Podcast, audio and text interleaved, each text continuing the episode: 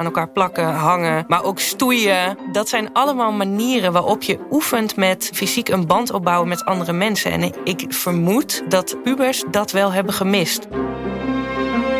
Je luistert naar de tweede aflevering van Midzomernachtcast. Deze vijfdelige podcast is gemaakt naar aanleiding van de voorstelling Midzomernachtsdroom van toneelgroep Oostpool. Deze voorstelling is een ode aan fysiek contact, liefde, feesten en kunst. Kortom, alles wat we in de afgelopen jaren hebben gemist. Mijn naam is Vinnie Taylor en ik spreek voor deze podcast met Anouk Keizer en Amazonia Muguia. Anouk is verbonden aan de Universiteit van Utrecht en doet hier als experimenteel psycholoog onderzoek naar de effecten van lichamelijk contact. En Amazonia is student media en business in Mechelen, België. En zij maakte de documentaire Social Issues, te zien op YouTube, waarin ze de impact van social media op jongeren onderzoekt. Amazonia en Anouk, fijn dat jullie er zijn. In deze aflevering gaan we het hebben over huidhonger. Voor we dieper ingaan op het gebrek aan fysiek contact, Anouk, wat is eigenlijk de definitie precies van huidhonger? Ik weet niet of er een officiële definitie bestaat, maar ik denk dat we het woord uh, vooral in de media de afgelopen jaren best vaak voorbij hebben horen komen. Het verwijst eigenlijk vooral naar dat je minder fysiek contact hebt dan je zou willen. Dus dat er een verlangen, een honger is naar fysiek contact.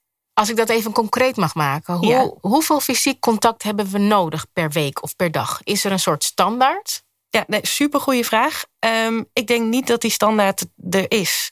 Ik denk dat die er wel van mens tot mens is, maar dat die niet voor iedereen hetzelfde is. Oké. Net zoals uh, niet iedereen evenveel voedsel of calorieën nodig heeft, of evenveel behoefte aan calorieën, is er ook een groot verschil tussen mensen in hoeveel behoefte ze hebben aan aanraking. Maar als, jullie, als jij onderzoek doet naar ja, die huidhonger, waar ga jij dan vanuit? Wat is dan jouw definitie? Wij kijken vooral naar of er een verschil is tussen hoeveel aanraking mensen krijgen en hoeveel ze hadden willen krijgen. Oké, dat verschil is eigenlijk. En ah. daar zit voor mij de essentie in. Dus um, ik kan wel aan mensen vragen: hoeveel knuffels heb je gegeven de afgelopen week? Of hoe vaak heb je iemands hand vastgehouden? Ja. Maar stel dat ik tien knuffels heb, geha heb gehad. Uh, dan kan dat voor mij al veel te veel zijn. Terwijl als ik hetzelfde aan jou zou vragen en jij hebt 100 knuffels gehad, dan is dat misschien nog veel te weinig voor nee, jou. Nee, veel te weinig. Ja, sorry. Dat is helemaal. Minimaal 400. Ja, ja. dat lijkt mij ook. Ja. Sorry. Dus dat is, dat is super afhankelijk van persoon tot persoon. En het belangrijkste is vooral om in kaart te brengen of het individu een verschil ervaart tussen hoeveel aanraking ze hebben gekregen en hoeveel ze zouden willen krijgen. En het gebrek aan fysiek contact, heeft dat uh, lichamelijke gevolgen of juist psychische gevolgen? Dat kan op beide vlakken uh, naar voren komen. Ik moet zeggen dat er niet superveel onderzoek is gedaan naar wat een gebrek aan fysiek contact met je doet. Dus dat er echt is gekeken um, in iemands leven, als we nu al het fysiek contact weghalen, uh, wat gebeurt er dan met iemand? Want ethisch gezien kan je dat eigenlijk niet, zo'n onderzoek niet opzetten. Um, wat er wel is gedaan, is dat er heel veel onderzoek is gedaan naar de positieve effecten van aanraking. Dus dat er bijvoorbeeld uh, twee partners uh, naar het onderzoek uh, kwamen. En dat een van de partners een taak moest doen waarbij ze pijnprikkel kregen. Dus bijvoorbeeld hand in ijswater of met een hele warme laser op de hand schijnen, wat heel veel pijn doet. Um, de partner die geen pijnprikkel ontving, die mocht dan of gewoon ernaast zitten of de hand vasthouden of was helemaal niet aanwezig. En je zag dan dat wanneer uh, de hand vastgehouden werd, dat uh, degene die de pijnprikkel kreeg minder uh, pijn ervaarde. Ja. Dus in die zin, en dit soort effecten zien we ook op bijvoorbeeld stress. Um, dus het heeft wel fysieke en mentale positieve effecten als je wel aangeraakt wordt. Ja. Uiteraard gaat het dan altijd om gewenste aanraking. Uiteraard, uiteraard. En uh, als we het even, voordat we verder gaan, even, even naar jullie persoonlijk. Als we het over hebben over huidhonger. Hoe hebben jullie het de afgelopen uh, jaren ervaren? Bijvoorbeeld uh, Amazonia. Jij vertelde net dat je niet heel veel uitgaat. En niet dat je niet sociaal bent. Maar gewoon minder vaak fysiek mensen ziet. Maar heb jij ook last gehad van huidhonger? Um, huidhonger in de sens, ik weet het eigenlijk niet echt. Want als ik mensen zie, al, al ken ik ze juist dag of niet. Alhoewel Allee, hangt er vanaf de band die we hebben geschapen die dag zelf. Kan ik je echt wel meestal een knuffel geven als we elkaar net hebben ontmoet. Dus dat is echt wel een gewoonte van mij. Dus het is niet dat ik zo niet heel affectief ben. Ik ben niet super affectief. Maar het is ook zo van als het er niet zou zijn, dan weet ik ook wel van. Maar ik heb een heel groot gezin, snap je? Dus ik er was altijd wel iemand om aan te raken. Ja, snap je? Ik vind dat niet te vergelijken dan dat je enig kind zou zijn en je kan je vrienden niet zien. Ja. En dan, ja, je gaat mama en papa ook niet de hele dag gaan aanraken. Nee, snap je? Ja, liever niet. Ja, snap je?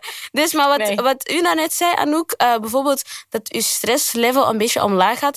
Als ik bijvoorbeeld superveel stress heb en mijn zusje geeft me een knuffel, dan denk ik echt van, oké, het komt wel goed. Ja. Ja, en als ik dat niet zou hebben, dan denk ik echt van, dan zit je precies met al die stress gewoon bij jezelf. Ja. Mm En Anouk, hoe heb jij dat persoonlijk ervaren? Um, nou, ik heb twee hele kleine kinderen. Dus, dus je werd constant ik word ook En die, en die waren natuurlijk thuis met mij. Dus uh, ik werd overladen met aanraking. Uh, maar wel binnen mijn eigen gezin. En ik, heb, ik ben ook niet een heel... Misschien een beetje gek voor iemand die onderzoek doet naar aanraking. Maar ik ben niet een heel aanrakerig type. Maar ik heb zeker wel een aantal momenten gehad... waarop ik dacht, oeh, nu had ik jou echt een knuffel willen geven. Als iemand bijvoorbeeld heel fijn nieuws had... of juist vervelend nieuws... Ja. Dus ik heb zeker die momenten wel gehad. En net wat jij ook zegt, Amazonia, ik mhm. denk uh, dat het heel anders is als je niet uh, met een partner of uh, met een gezin, met mm kinderen of broers of zussen woont. Ik denk dat het dan al een heel ander verhaal wordt. Ja. Ja, want jij deed, jij deed onderzoek naar aanreiking al voor corona eigenlijk. Ja, en toen kwam de coronacrisis. En hoe veranderde toen je onderzoek? Uh, we deden onderzoek um, bij mensen met een psychiatrische aandoening. En we wilden in kaart brengen wat de rol van lichamelijk contact is binnen psychiatrische aandoeningen. Um, dat onderzoek kwam toen uh, tot een stop, omdat we het niet meer mochten uitvoeren vanwege de lockdown. Volkomen logisch natuurlijk. Um, maar toen dachten we wel, goh, uh, iedereen wordt nu eigenlijk gedwongen in een situatie waarin ze niet meer aangeraakt mogen worden. Dus laten we gaan onderzoeken wat dat gewoon met de maatschappij in de breedste zin doet. Je hebt het gewoon verbreed eigenlijk, je onderzoek. Ja. Dus we zijn specifiek gaan kijken en dat moest via een vragenlijst. We konden niet echt testjes gaan afnemen bij of met mensen zoals we dat normaal doen. Uh, ook weer om, door de lockdown. Dus we hebben vragenlijsten uh, online gezet en daar hebben meer dan 4000 mensen op gereageerd. Uh, en daar, daarmee hebben we in kaart kunnen brengen of ze aanraking heel erg missen en wie dan vooral die aanraking heel erg mist. En uit dat onderzoek kwam inderdaad ook wel naar voren dat mensen die alleen wonen, dus zonder huisgenoten, ongeacht wie die huisgenoten zijn, dat zij de aanraking het meeste misten. Dus dat zij de hoogste mate van huidhonger rapporteren. En Amazonia, jij gaat natuurlijk veel om met jongeren, want je bent zelf jong en je hebt die documentaire gemaakt. Mhm. Zag jij dat ook bij die conclusie ook een beetje in jouw uh, in, in, jouw omgeving dat uh, jongeren die dan bijvoorbeeld geen broertjes of zusjes hadden, of um, dat die dat meer misten dan jij? Ik denk sowieso van wel. Het is niet dat ik dat specifiek heb gevraagd, maar je ziet het wel aan de verschillende tekens. Ik zag dat gewoon bijvoorbeeld aan hoe erg mensen het vonden dat ze niet meer konden gaan feesten. Ik zat er echt zo van ja, en dan? ja, like, het is misschien gevoelloos, maar voor mij betekent het niet zoveel zoals jou misschien. Misschien is dat voor hun een escape, maar ik heb die wereld eigenlijk zeg maar nooit gekend. Kijk, uitgaan ik, ik, raak niet altijd iedereen om me heen aan als ik aan het dansen ben. Nou ja, als ik dan wild aan het dansen ben, misschien wel, maar dat doe ik niet echt. Maar, maar wat, kijk, het enige persoonlijk wat ik heel erg, echt heel erg heb gemist, is een knuffel aan mijn ouders gegeven. Want mijn ouders zitten natuurlijk, die zijn wat ouder, zitten in, een risico. En die oh. waren echt een beetje panisch dat ze hè, corona zouden krijgen. Wat ook logisch is. Maar soms keek ik mijn moeder aan, was ik met haar aan het praten en dacht ik ik wil je gewoon even aanraken, maar dat kon gewoon niet. En dan was zij ook, zei ze ook heel netjes van nee, mag niet. Hè, want hè, premier Rutte zegt dat het niet mag. maar ja, dat, dat, heb ik, dat heb ik persoonlijk het meest gemist. Uh, en jullie? Ik heb het in mijn omgeving niet direct gemerkt. Dus, maar het is ook omdat ik dat niet direct heb gevraagd of zo. Ik, ik zie wel, ik weet wel dat de meeste mensen, vooral kinderen die niet heel veel broers en zussen hebben, dat die daar echt nog meer nood aan hebben. Want ja, kijk, die aanrakingen ken ik thuis elke dag. Al op de goede manier en de slechte manier. ja. ja, snap je? Dus ik ken dat wel. Dus ik, kan, ik, denk niet dat ik kan spreken voor de mensen die dat wel zouden nodig hebben. Nee, nee precies. Maar, doe ik, nee, maar je, hebt mhm. ook wel, je spreekt ook met vrienden om je heen, toch? Die dan niet uit zo'n groot gezin komen. Dus hebben zij daar nooit iets over gezegd? Wat zij dan ja, missen? Het probleem is, ik heb heel veel allochtonse vrienden en die hebben ook grote families. Dus ja, ik, ik heb het echt niet gevraagd.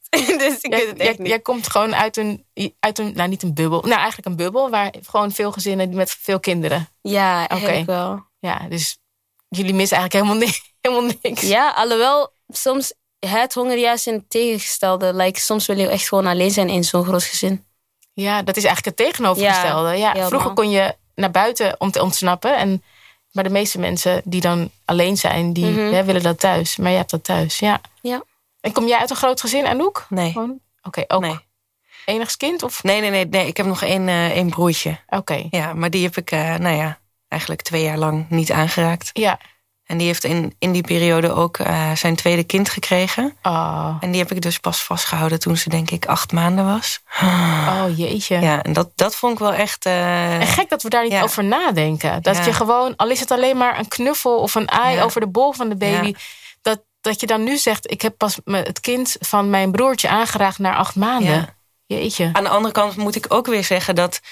ehm, heb ik ook wel weer zoiets van... ja, eh, een baby hoort ook vooral bij zijn ouders te zijn. Dus Ja. die heeft er verder niks aan Nee. als ik met de baby knuffel. Maar ik moet zeggen dat ik dat wel heel... ja- daar heb ik heel erg naar uitgekeken tot het moment eindelijk daar was. Ja, dat je er vast dat kon ik er houden. even dat Ja. kleine lijfje vast kon houden. Ja. Oh.